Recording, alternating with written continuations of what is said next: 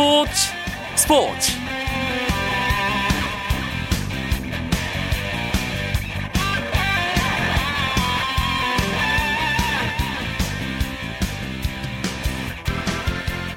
안녕하십니까. 수요일 스포츠 스포츠의 아나운서 오승원입니다. 프로야구 삼성 라이온스가 FA 배영수 선수의 보상 선수로 지명한 정현석 선수가 투병 중인 것으로 알려진 가운데 다시 한화로 돌아가게 됐습니다. 삼성은 FA 계약으로 한화로 이적한 배영수의 보상 선수로 즉시 전력감인 정현석을 지목했지만 정현석의 갑작스런 투병으로 거취가 불분명해졌고 결국 하나와 삼성은 정현석을 현금 5억 5천만 원에 트레이드하기로 합의하면서 정현석은 이적하기로 한 지 이틀 만에 원 소속팀 한화에 남게 됐습니다. 이 밖에도 야구계는 바쁘게 돌아가면서 많은 뉴스들을 쏟아내고 있는데요. 그래서 오늘도 야구계 소식을 짚어보는 시간 잠시 후에 갖겠고요. 또 농구 이야기도 준비하고 있습니다. 그러면 먼저 오늘 들어온 주요 스포츠 소식부터 정리하면서 수요일 밤 스포츠 스포츠 시작해 보겠습니다.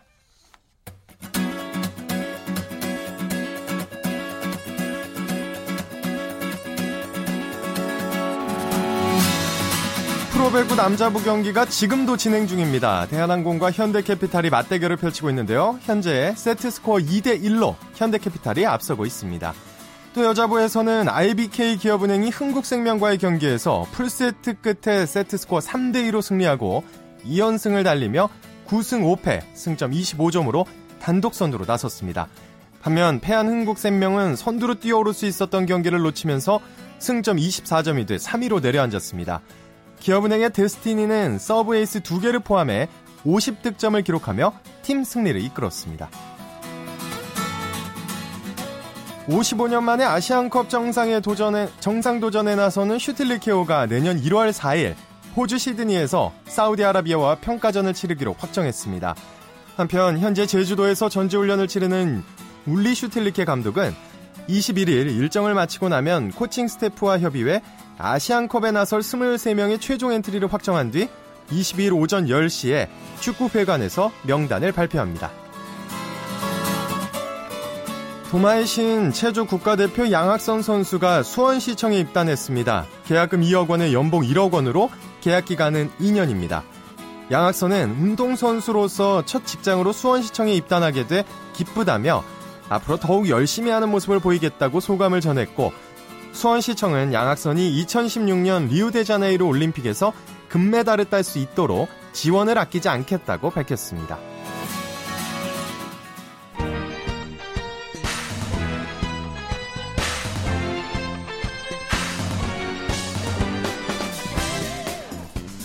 요즘 야구계는 시즌이 한창일 때만큼 분주합니다. 매일매일 새로운 뉴스들이 쏟아지고 있는데요. 자, 그래서 오늘 스포츠 스포츠에서도 야구 소식을 먼저 짚어보도록 하겠습니다. 일간 스포츠의 유병민 기자와 함께 합니다. 안녕하세요. 네, 안녕하십니까. 네, 요즘 가장 핫한 뉴스가 바로 정현석 선수의 한화 복귀 소식이었는데요. 하루 동안 많은 일들이 있었는데 정리를 좀 해주시죠. 네, 먼저 앞서 말씀하셨지만은 우선 지난 월요일에 정현석은 FA로 한화 유니폼을 입은 배영수의 보상 선수로 삼성으로 가게 됐습니다. 네. 삼성이 정현석의 몸 상태를 확인한 뒤에 오늘 이의를 제기한 건데요. 알고 보니 정현석은 지난 3일 한화 선수단 전체가 건강 검진을 했는데 이어서 8일에 결, 어, 검사 결과 검사 결과 내과 부위의 발병이 초기 확진을 받으면서 좀 병원에 들어가게 됐습니다. 네.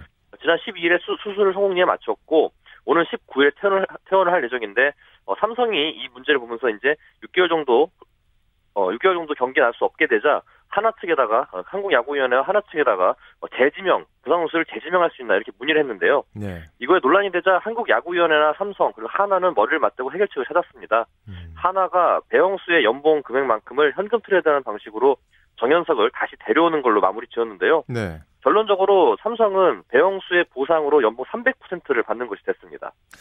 이 과정에서 절차상의 문제는 없었나요? 네, 절차가 절차상의 문제는 전혀 없었기 때문에 이 어, 문제가 논란이 됐는데요. 일단 하나와 삼성은 지난 월요일에 어, 부상 선수로 정현석을 데려간다는 걸 합의를 마쳤습니다. 음. 어, 하나 관계자에 따르면은 당시 오후 5시쯤에 삼성 관계자가 하나에게 연락을 해서 정현석의 지명 사실을 알렸다고 해요. 네. 이러자 하나 측에서는 어, 정현석은 현재 좀 병원에 있다. 수술과 재활의 시간이 걸린다. 그래도 괜찮겠냐 얘기를 했고 음. 삼성에서도 이해를 했다고 하나 측은 밝혔습니다. 네. 그러면서 45분 뒤인 오후 45분에 양수양도 계약, 어, 계약서를 삼성이 하나로 보냈거든요. 네. 이러면서 하나는 아 삼성이 정현석이 아프지만 괜찮다고나 이렇게 생각을 했다고 이렇게 어, 밝혔습니다. 음. 하지만 삼성에도 목소리가 달랐는데요. 삼성 관계자는 정현석의 지명 사실을 하나구단에 먼저 알린 것은 맞는데 이후에 우리는 정현석과 통화를 통해서 정현석이 아프다는 걸 알았다. 즉 하나가 자기들한테 얘기해 준 것이 아니라 우리가 정현석을 통해서 먼저 알았고 나중에 하나에게 물어봤더니 하나가 그때서야 답변을 해주더라. 이렇게 또 얘기가 나왔습니다. 네. 하지만 일단은 삼성이 아까 말씀드린 것처럼 오후 4시 45분에 선수에 대한 양수양도 계획서를 보냈거든요 하나에다가. 네. 그렇기 때문에 좀 어, 석연치 않다는 해석도 나오고 있는 상황입니다. 음, 자 어쨌든 근데 신속하게 마무리가 된 걸로 봐야 될까요? 네, 그렇습니다. 일단은 한국야구위원회 측에서는 이번 사태가 지금 프로야구 3년 역사상에 처음 있는 일이거든요. 네. 이렇게 보상 선수를 지명되고 계약서까지 다 끝난 상태에서 어, 선수의 아픈 어, 몸 상태가 아프다는 것을 문제로 삼아서 대지명을 요청한 적은 처음이라고 합니다. 때문에 굉장히 머리가 복잡했을 텐데 일단은 하나구단 측에서 정현석을 다시 품고 거기에 따른 연봉을 다시 어, 배영수의 연봉을 보상해주는 즉 FA 선수를 데려갈 경우에는 그 선수에 대한 어, 연봉의 300%를 보상해주거나 아니면은 보상 선수 한 명 플러스 연봉의 200%거든요. 네. 처음에 삼성이 정현석을 지명하면서 배영수 연봉 200%를 받기로 돼 있었는데 정현석을 다시 보내주면서 그냥 배영수의 연봉 300%만 받는 걸로 이렇게 있습니다. 음. 자, 많은 야구 팬들이 걱정을 하고 있습니다. 정현석 선수의 몸 상태는 어떻습니까? 일단 그 문제가 발생된 거는 위 부분이 문제가 된 걸로 알고 있는데 수술이 성공적으로 마쳤고요. 당장은 그라운드에 서기는 어렵고 6개월 정도 회복과 재활을 거치면은 무사히 어, 건강한 모습으로 예. 그라운드에 설 수 있다는 얘기가 나오고 있습니다. 어, 다행이네요. 자 그리고 롯데는 김용수 코치와의 계약을 철회했다고요. 네 그렇습니다. 어제 롯데는 롯데가 새로 투수 코치 2군 투수 코치로 김용수 전 중앙대 감독을 영입했다고 밝혔는데요. 뭐 아시다시피 김용수 감독은 어, 전에 LG에서 뛰면서 어, LG 선발과 마무리를 뛰면서 굉장히 활약을 했던 레전드 투수입니다. 네. 롯데가 장종훈 타격 코치에 이어서 김용수 투수 코치까지 영입하면서 뭔가 발 빠른 행보를 보인다 싶었는데 어, 김용수 코치에 대한 계약 철회를 한다고 오늘 다시 밝혔습니다. 이유는 어, 김용수 코치가 중앙대 감독을 하시, 어, 제, 어, 중앙대 감독 재직 시절에 네. 대한야구협회 심판에게 식사비조로 100만 원을 건넨 혐의로 현재 한국 야구 대한야구협회에 3년간 자격정지 징계를 받은 상황이거든요. 예. 아직 1년이 남아 있습니다. 징계가. 이런 와중에서 프로 어 프로의 지도자로 온다는 것이 문제가 됐고 음. 사실 그 아마와 프로 간에는 그런 상호 규약이 상호 규약은 없습니다. 따라서 뭐 절차상이나 문제상 어, 규정상의 문제는 전혀 없지만은 아마 윤리적인 문제에서 걸리기 때문에 롯데가 뒤늦게 김용수 감독의 그 선임을 철회한 것으로 보입니다. 네. 또 내년에 페넌트 레이스 경기 일정도 발표가 됐다면서요? 네, 그렇습니다. 오늘 한국야구위원회는 오늘 어, 내년 시즌 프로야구의 페넌트 레이스 경기 일정을 발표했는데요. 뭐 KT가 내년 시즌에 1군에 합류하면서 프로야구는 출범 이래 처음으로 10개 구단이 됩니다. 따라서 경기 수 당연히 늘어나게 되는데요. 올해는 128경기를 치렀지만은 내년에는 팀당 144경기, 팀 간 16차전씩 총 720경기가 편성이 됐습니다. 네. 먼저 개막 경기는 2013년도 순위를 기준으로 1위와 6위 팀, 그리고 2위와 7위 팀, 3위와 8위 팀, 4위와 9위 팀, 그리고 5위와 내년 시즌 1군에 합류하는 KT 간의 경기로 편성이 됐습니다. 따라서 내년 시즌에 KT는 사직구장에서 롯데와 역사적인 개막전을 갖고요. 또 2015년 경기 일정은 구단의 이동 거리를 최소화하고 주말 및 공휴일 경기 일수를 가급적 균등하게 편성했다고 한국 야구위원회는 밝혔습니다. 그렇군요. 또 강정호 선수와 관련해서 새롭게 나온 얘기가 있나요? 아직 강정호 선수의 어느 팀이 어, 입찰을 했다 또는 몇 개 팀이 입찰을 했다는 얘기는 전해, 전해오진 않고요. 네. 하지만 반대로 강정호를 둘러싼 그 메이저리그 구단들의 좀 신경전이 점점 치열해지고 있습니다. 강정호에게 관심이 있다고 알려진 오클랜드와 샌프란시스코, 뉴욕 매츠 세 팀이 모두 FA 시장에서 철수하겠다 이런 의사를 밝혔는데요. 네. 어, 높은 몸값이라는 추측이 이어지는 가운데 포스트의 향방이 오리무중에 빠졌습니다. 뭐 구단 관계자들은 그 미국 현지 언론과의 인터뷰에서 강정호가 한국에서는 분명히 성공한 선수지만 메이저리그에서는 통할지가 의문이라면서 포스팅에 다소 회의적인 입장을 나타내고 있는데요. 네. 하지만 일각에서는 관심이 높을수록 금액이 치솟을 수밖에 없지 않습니까? 네네. 그렇기 때문에 일부러 관심이 없는 척하는 거 아니냐 이런 음. 해석도 나오고 있습니다. 다 작전이다. 네, 그렇죠. 일단은 하지만 올해 메이저리그 시장에서 내년 시즌에 FA 시장에서 유격수 포지션은 여전히 그 두께가 얇고 자원이 필요한 만큼의 강정호를 포스팅을 입찰하는 팀은 분명히 있을 것이라는 것이 대체적인 전망으로 보이고 있습니다. 음, 좀 기다려보면 좋은 소식이 들릴 수도 있겠네요. 네, 일단 강정호 선수의 포스팅 그 마, 감 시간은 오늘 금요일입니다. 금요일이요. 알겠습니다. 네. 오늘 야구 소식 고맙습니다. 예, 고맙습니다. 야구계 이슈들 일간 스포츠의 유병민 기자 연결해서 알아봤습니다.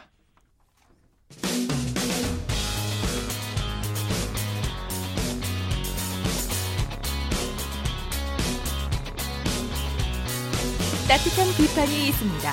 냉철한 분석이 있습니다. 스포츠 스포츠 수요일에는 농구 이슈들과 판도 변화 그리고 한 주간의 관전 포인트를 짚어보는 시간을 갖고 있는데요. 이번 주 농구장 가는 길 지금 시작하겠습니다. 자, 월간 점프볼의 손대범 편집장과 함께하겠습니다. 반갑습니다. 안녕하세요. 올해 처음으로 둘이서 방송하게 되는 것 같아요. 네, 그렇죠. 지난번에는 한 분이 지각을 하셔가지고 네, 그랬었는데 네. 새롭네요. 또. 아, 새롭네. 네.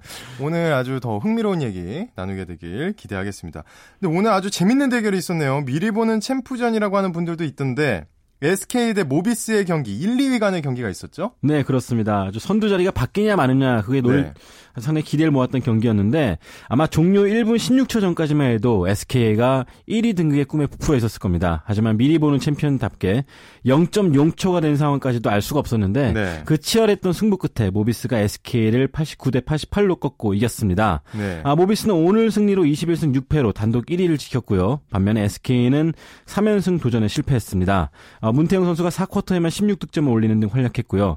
리카르도 라틀리프 선수 역시 29득점, 18리바운드로 승리를 거들었습니다. 음, 그러니까 게임 시작하기 전에 게임 차가 반 게임 차였나요? 그렇습니다. 반 게임 그렇죠. 차까지 SK가 올라왔고 네. 반면에 모비스가 최근에 2연패를 당했었죠. 어, 유지학 감독도 첫 고비가 왔다라고 걱정을 많이 했었는데 음. 어, 그런 걱정답게 전반전까지만 약간 무기력했었거든요. 후반전에 또 분위기를 바꿔놓은 모비스였습니다. 음. 경기 초반 분위기는 어땠나요? 좀 설명해 주시죠. 네, 문경원 감독의 작전이 정확하게 들어맞았던 그런 경기 초반이었습니다. 네. 오늘 SK가 전매 특허를 할 수 있는 드롭존 수비를 내세우면서 좀 모비스 서비스를 수동적으로 만들었고 또 무엇보다 이 198cm의 장신 선수인 박승리 선수를 이 양동근 선수에게 맡겼어요. 양동근 선수 수비를 맡겼어요. 그러니까 워낙 큰 선수가 양동근 선수를 막다 보니까 네. 이 모비스의 공격이 잘 될 리가 없었죠. 완전 아, 미스매치인데. 네, 그렇죠. 네. 전반 한때 10점 차 이상으로 끌려다니면서 모비스가 상당히 어려운 경기를 펼쳤거든요. 하지만 후반전 들어서 이 모비스의 움직임이 살아난 덕분에 음. 경기가 다시 접전으로 흘러갈 수가 있었습니다. 근데 왜 그런 수비를 맡기게 된 거죠? 일단 아무래도 모비스의 핵심이라 수 있다면 포인트가 된 양동근 선수기 때문에 네. 이 양동근 선수를 장신 선수가 막다 보면은 역시 자연스럽게 혈액순환이 안 될 수밖에 없거든요. 음. SK의 작전이 처음엔 잘 맞았는데 후반전에 역시 모비스답게 집중력이 살아난 것이 또 팬들을 즐겁게 하는 명승부를 연출했습니다. 네.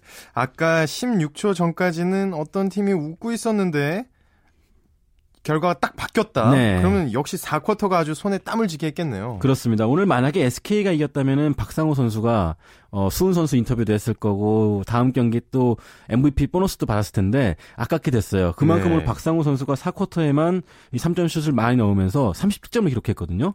하지만 그 박상호 선수의 수훈을 완전히 지워버린 선수가 있었습니다. 바로 송창용과 전준범인데요. 네. 어, 4쿼터 승부처에 송창용 선수가 3점 슛 터지면서 모비스가 1점 차로 따라갔고 이어서 전준범 선수가 이 속공 상황에서 헤인즈로부터 골텐딩을 끌어내면서 결국 경기를 역전시켰습니다.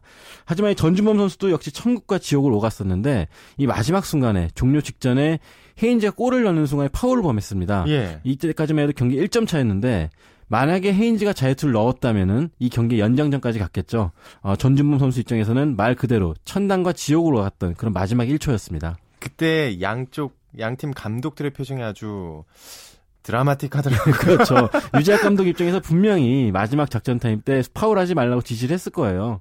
그럼에도 불구하고 인터뷰에서 이런 말까지 했습니다. 초등학생도 안 하는 플레이였다라고 말할 아, 정도로 예. 실망감을 표출했었는데 그래서인지 모비스 선수들은 오늘 이기고도 약간 기분이 썩 좋아 보이진 않았습니다. 네. 음.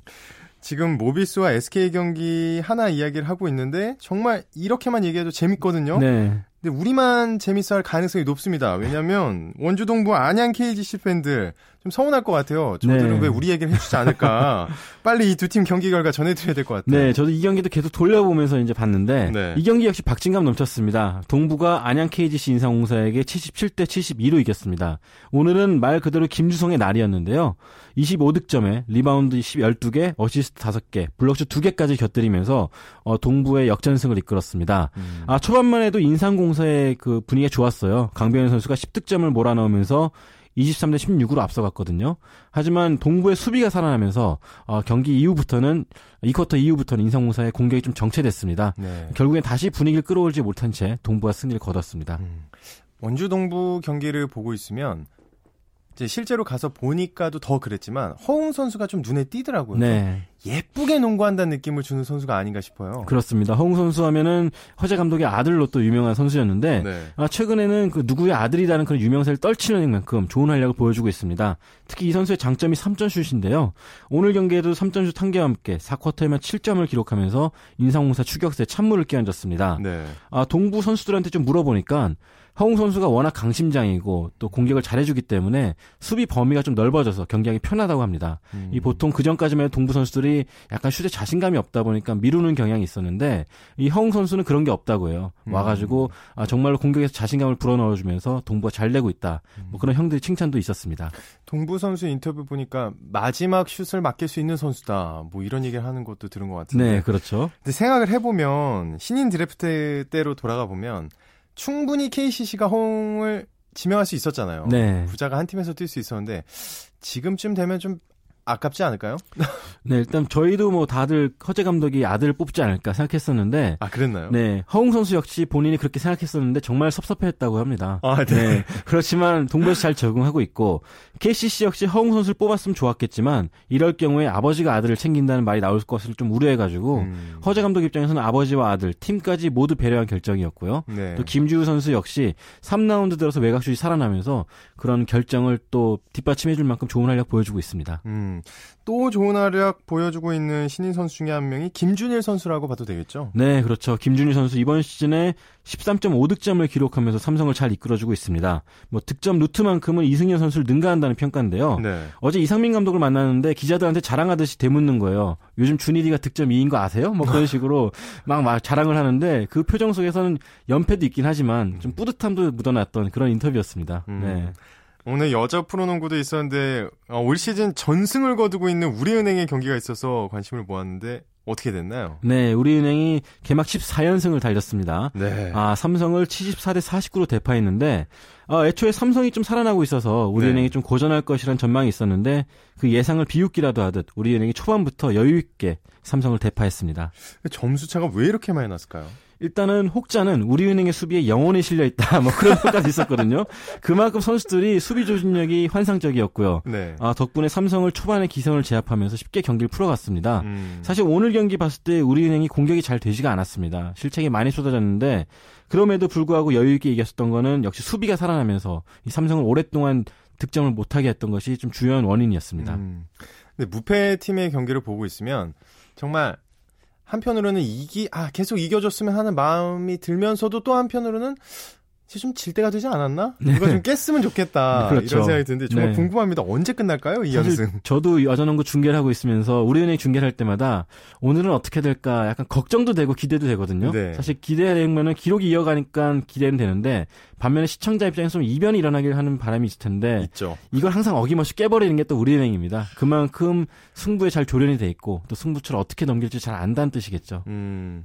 미국 프로농구 소식 궁금합니다. NBA의 최근 가장 핫한 뉴스는 뭔가요? 네. 아, 최근 NBA에서는 서구 동조가 상당히 유행어가 됐습니다. 말 그대로 서부 팀들은 강하고 이 동부 팀은 약하다는 그런 평가인데요. 아, 골든 스테이트 워리어스가 최근에 16연승을 아, 달리면서 왕년에 시카고 불스가 세웠던 72승에 도전한다. 그런 말이 있었는데 네. 오늘 그런 기록 도전이 깨지고 말았습니다. 바로 음. 멤피스 그리즐리스에게 패하면서 16연승이 어, 중단됐거든요. 어, 멤피스 그리즐리스나 휴스턴 로켓의 강세도 만만치 않기 때문에 어, 이제 연승이 깨진 만큼 다시 한번 서부 컨퍼런스 선두권 경쟁이 대단히 치열해질 것으로 보고 있습니다. 음, 그렇군요. 또 LA 레이커스의 코비 브라이언트가 농구 황제 마이클 조던의 통산 득점을 추월했다는 소식도 들었는데요. 네, 아주 역사적인 기록이 달성이 됐죠. 어, 코비 브라이언트가 15일 그 미네소타 팀버울브스와의 경기에서 조던을 추월하면서 어, 통산 득점 부문 3위에 올랐습니다. 코비가 2쿼터 6분 36초경 아, 자유투를 성공시키면서 통산 32,293점으로 음. 어, 조던을 추월했거든요. 기록이 달성되는 순간 이 미네소타 원정 경기였음에도 불구하고 모든 팬들이 일어나서 관중 기립박수를 쳐줬고요. 네네. 네. 또 선수들 역시 그 코비를 축하해주는 모습이 상당히 인상적이었습니다. 어, 역대 2위가 칼 말론 선수인데요. 네. 아, 36,928점입니다. 현재 페이스로 봤을 때 코비가 건강만 잘 유지한다면 아마 다음 시즌쯤에는 이 기록을 추월하지 않을까 생각하고 있습니다. 근데 이런 얘기들을 또 NBA 팬들은 하더라고요. 과연 마이클 조던이 야구를 하지 않았으면 코비가 넘어설 수 있었겠냐. 네. 그런 말도 많이 있죠. 네. 코비 역시 뭐 그런 부분에 있어서 상당히 자존심이 상할 법도 하지만 따지고 생각해보면 코비도 지난 시즌에 이 발, 아킬레스건 부상 때문에 또 무릎 부상 때문에 한 시즌을 못 뛰었거든요. 그럼에도 불구하고 36살의 아. 나이에 건강하게 돌아와서 네. 평균 25점을 올린다는 것 자체도 음. 어, 상당히 좀 기념비적인 일이 아닌가 싶습니다. 음, 네. 그렇군요.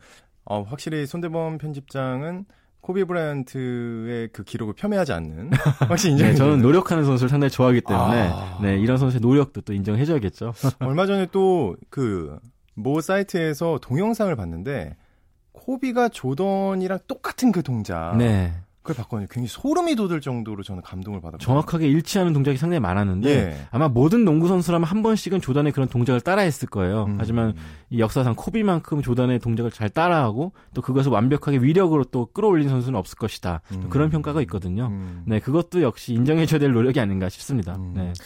아까 그 선대범 편집장이 노력하는 선수에게 그 점수를 더 준다 이렇게 하셨는데 저는 그런 일화가 생각이 나더라고요. 그 코비 브라이언트가 신인 때 네. 마이클 조던이랑 그 free throw 라인에서 딱 만나는데 맞죠? 옆에 그 네, 그렇죠. 거기서 그 어떻게 해야 되냐 그 post up 할때 네. 다리 자세 어떻게 해야 되냐 뭐 이런 얘기가 생각이 나거든요. 그렇죠. 그만큼 코비 브라이언트는 정말 노력하는 모습을 보여주고 있지만 만약 지금 끝났다고 생각하면 네. 전성기 조던과 전성기 코비를 생각하면 누구 손을 들어주시겠어요?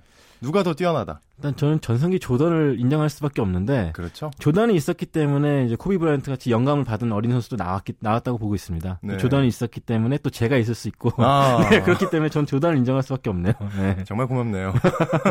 손대범 편집장이 있었기에 오늘 방송이 있을 수 있고 고맙습니다. 네, 정말 저도 고맙습니다. 네, 주일 편장이 없기에 저희가 또 오붓하게 대화를 나누고 있네요. 아 정말 그거였네요. 이유가 오늘 방송이 아주 잘 됐던 이유가. 네, 아마 청취자 여러분께서 그렇게 느끼고 계시지 않을까 생각을 하면서 수요일 밤에 농구 이야기, 농구장 가는 길 오늘 여기서 마치겠습니다. 함께 해주신 월간 점프볼의 손대범 편집장 고맙습니다. 고맙습니다.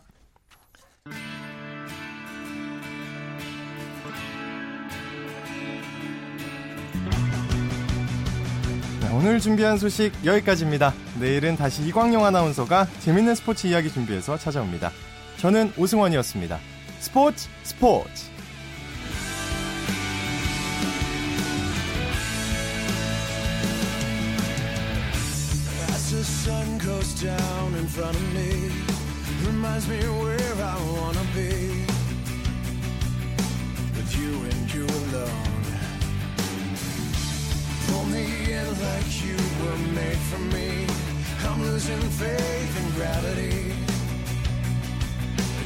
Need to let you know.